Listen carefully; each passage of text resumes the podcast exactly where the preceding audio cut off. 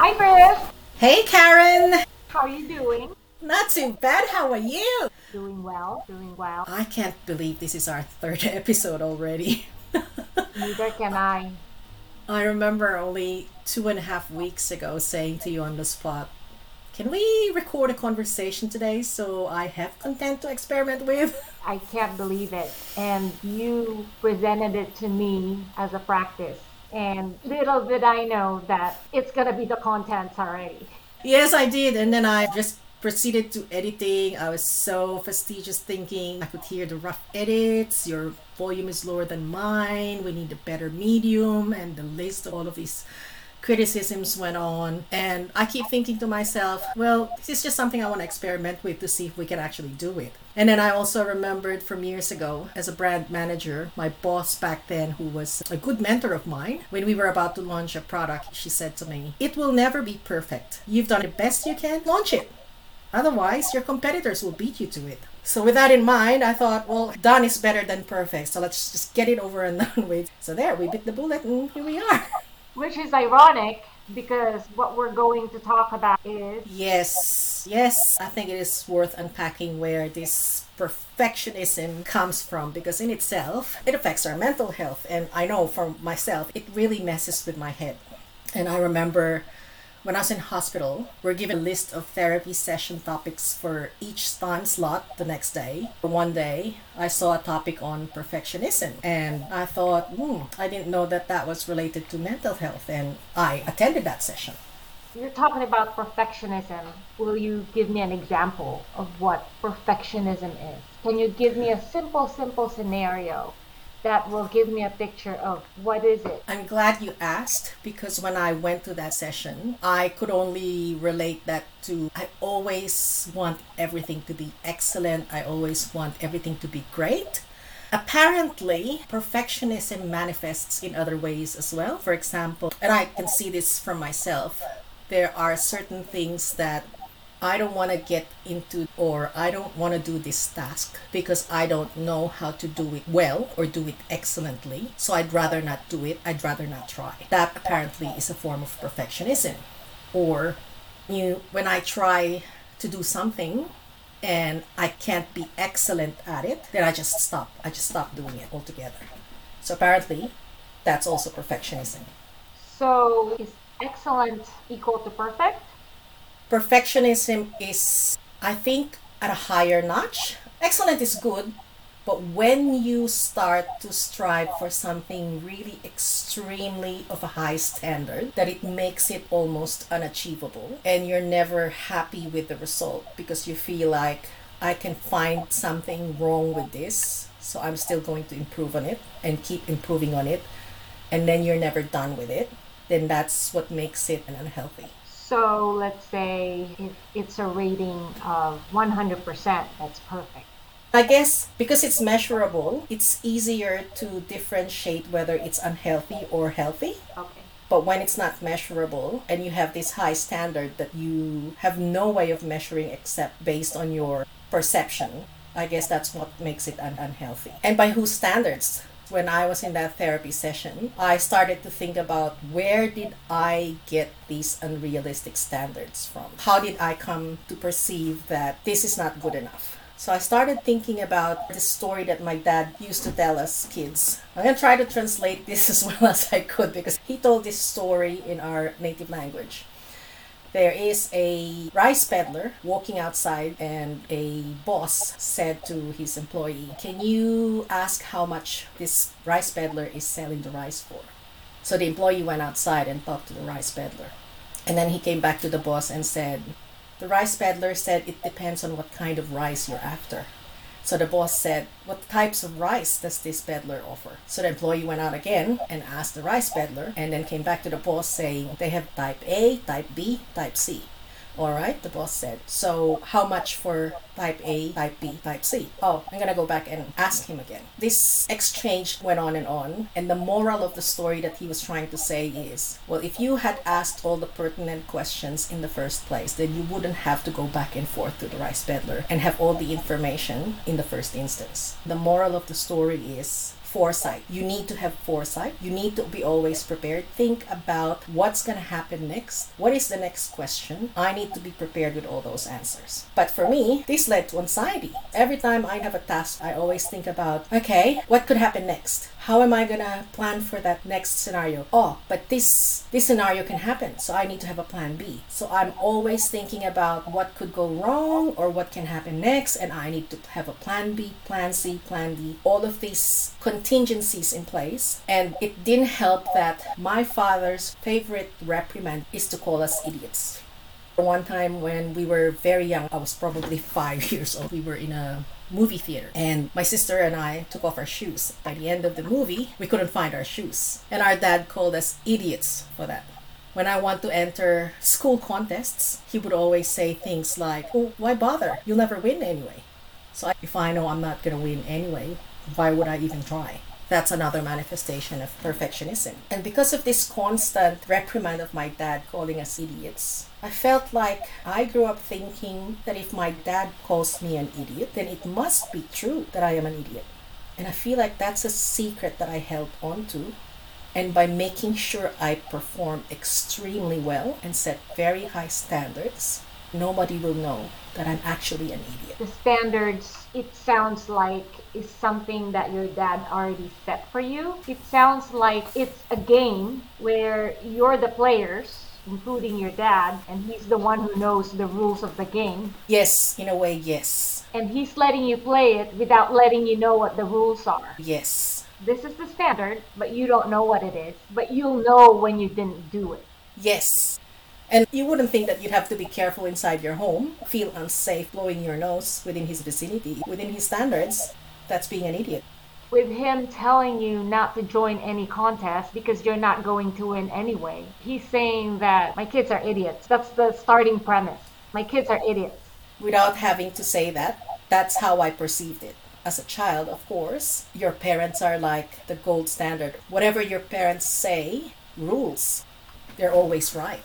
So today, in an attempt to hide my secret, I'm always relentlessly striving for extremely high standards. I have this fear of being criticized. I don't want to feel the pain of being blamed or being judged and feeling ashamed because bottom line i have this fear of being found out that i am an idiot and it has molded me to be in constant state of needing to prove myself I need to prove myself. I need to prove that I'm not an idiot. I need to fool them into thinking that I am actually great.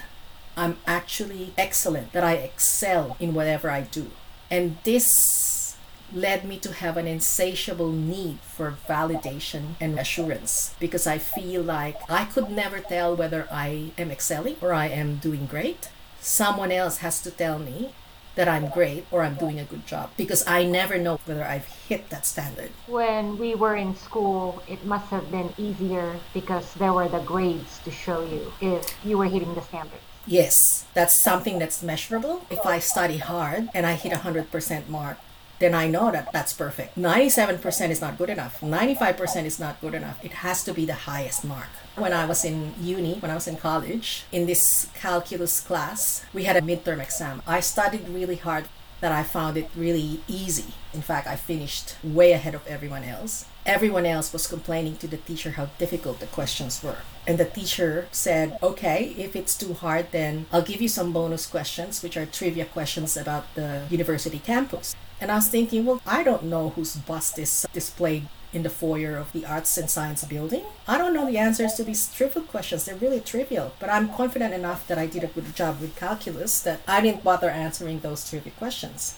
So I submitted my paper ahead of everyone else, and everyone was impressed that I finished way ahead of them. And then when we had our next class, the teacher revealed the top three scores. I came in third, but with a score of 100%. I did not answer any of the trivia questions, so that means the 100% was purely on the calculus questions. The teacher made sure to take note that I was the only one who actually had 100% score in calculus I was furious. I was furious that I wasn't number one because a perfect score for me is not enough if there's something higher than a perfect score, regardless whether it's relevant or not. But anyway, I digress. There's a good point in that where the standard is if it's calculus, you have to do well in calculus it's more important to get the calculus answers right, Yes. right? I'm glad that you approached it from that perspective because that made me realize that the reason why I felt angry was most likely because my father would have said, Well, that's trivial. They're not important. What's important is calculus. File a complaint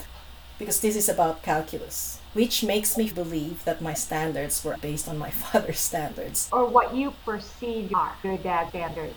Correct. Because Yes. he hasn't really laid out, which is not fair to you, right? He'll just Yes. call you an idiot, Yes. but he never told you, okay, these are the things that are okay to do, these are the things that are not okay to do. Yes. So I'm always second guessing what would my father think? What would my father's standards be? That's probably the reason why I never played a sport in my younger years because my dad was never athletic. If I hear the word idiot, if someone calls me an idiot, then I'm thinking, okay, there's something lacking with how I thought something through, like it's mental. Yes, in my father's standards. in your dad's standards. So, physical, how can you be an idiot with physical ability? Let me give you an example. Let's say you're not a fast runner, and you know how in high school we have those activities where we're pitted with each other Yes. and you have to run like a certain distance. If you're not a good runner, does that equate to being an idiot? If I'm gonna second guess my father's standards, if I can't win, why did I even bother? I should have known that I wasn't good enough. And if I didn't know that, then that makes me an idiot. And so, as a result, today, this excessive drive and self imposed pressure caused me to feel constantly on edge, tense, and stressed out. And this manifests mostly at work, where if you do a good job, you get a promotion or you get a better job. So I feel like my perfectionism or my excessive drive to achieve extremely high standards plays out in the workplace. And is that a good thing or a bad thing? They hire you to create something, to come up with something, to finish a task or to come up with a product. And it's driving you, which is what their expectations of you, I think it's a good thing. For me, it becomes unhealthy because it, it has physical manifestations. I'm always suffering from anxiety. If I don't get affirmation, if I don't get validation, it leaves me constantly on edge, stressed out. It messes with my mind, thinking, okay, how can I do better so I can get approval? How can I do better so I can get validation? And that's what makes it unhealthy. You have to know how to draw the line and say it's good enough. Because of your dad's standards, you have just been left second guessing if you're doing the right thing. And I think that's what you're doing with work. Yes, that's exactly what I'm doing with work. Even if it's good enough, you're still second guessing if it's enough. Yes. And also, that's the reason why I have this insatiable need for validation and reassurance. Only after I've gained that validation will I stop and say, okay, if other people think it's good, if other people think it's great, then I can stop now. I've done a good job. I was never capable of saying to myself, I've done a great job. And you're only doing this with your professional life. Now that you've mentioned that, when I go to the gym, when I'm with my personal trainer, even when I struggle, I will still push myself to make sure that my personal trainer is happy with my performance. Also, I took up golf at the ripe old age of 35. When I first started, I remember no matter what I did, I could not make contact with the ball. I went to a lot of ladies' clinic, and that was not enough for me because I felt like I'm still not good enough. I went to one-on-one coaching session and only when I felt confident that I could go out on the golf course did I start playing out on the course. Golf is a good sport, I guess, because golf is about your own performance. You have the handicap system. You only need to be better than your average. And yet, when participating in district competitions, I was always on edge. I was always tense. I could not hit the ball right because I'm representing our golf club. If I don't win, then I'm letting them down and I'm not gonna get their approval. They're gonna hate me. So I just stopped doing it. Because again, right? You're gonna fail. Yes, because I felt like I'm failing the club, but I don't have problem competing every Saturday on the regular competitions of the club because I'm only representing myself and I'm only competing based on my own average. I play golf because I enjoy it. There are also a lot of other perks that golf gives me. I enjoy the feeling of looking at my shots when it's really far and straight and long. That gives me that feeling of happiness or accomplishment and that's different. But when I participate in district competitions and represent the club, then that's when I feel like I need other people's approval. You're good at competing, actually. And by the way, you do have to mention that you are winning. I just win monthly competitions at the club or Saturday competitions at the club or a trophy competition in the club. It's not based on other people's approval. It's only based on my own accomplishment.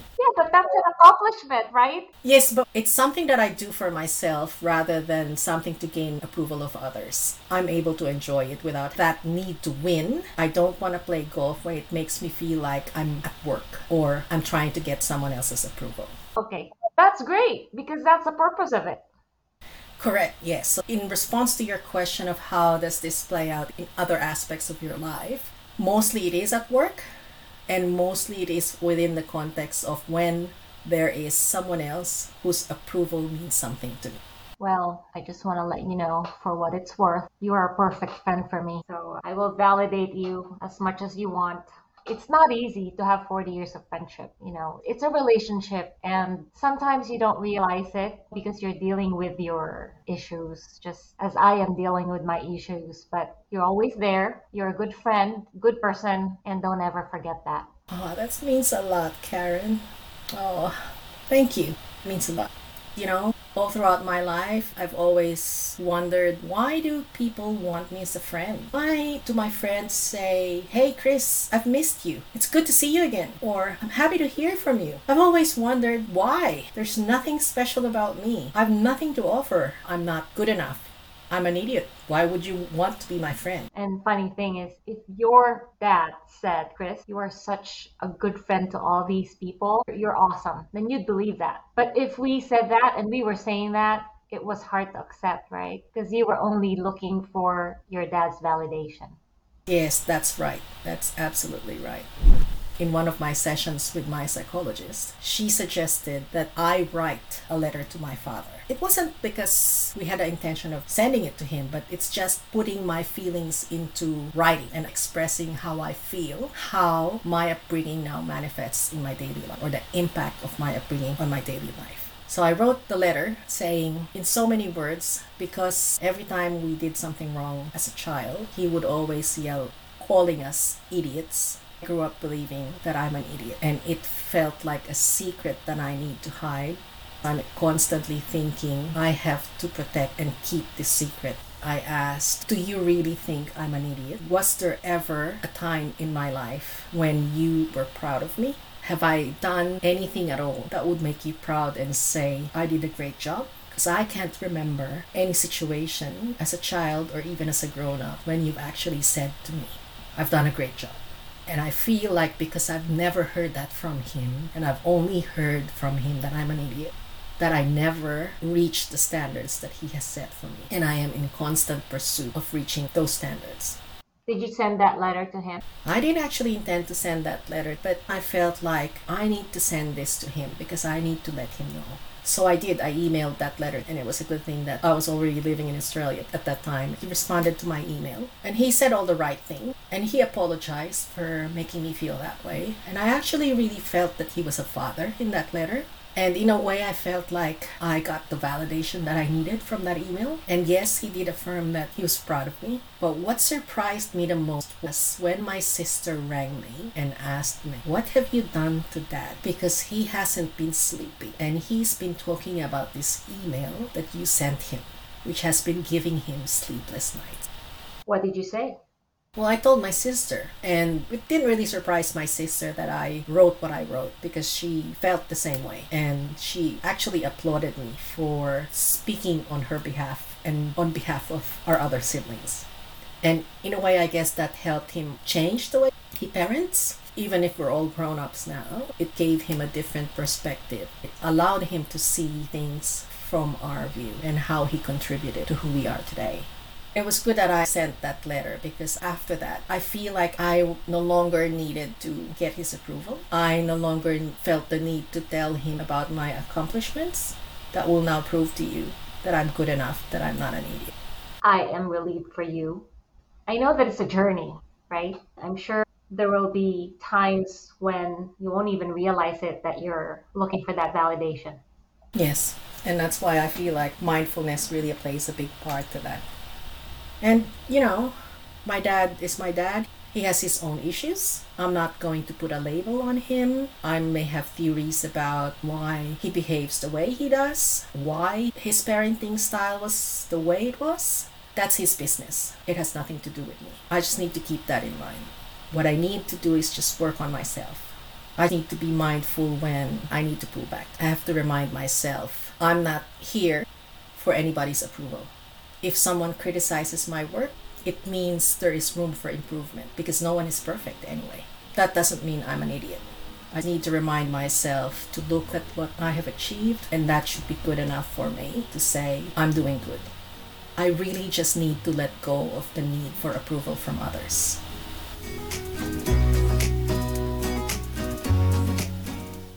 Am I OK is intended for mature audiences as it discusses topics that can be emotional and upsetting.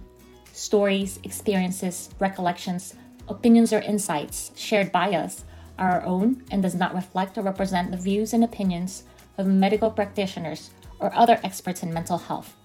The podcast or any linked materials should not be construed as medical advice, nor is the information a substitute for professional expertise or treatments.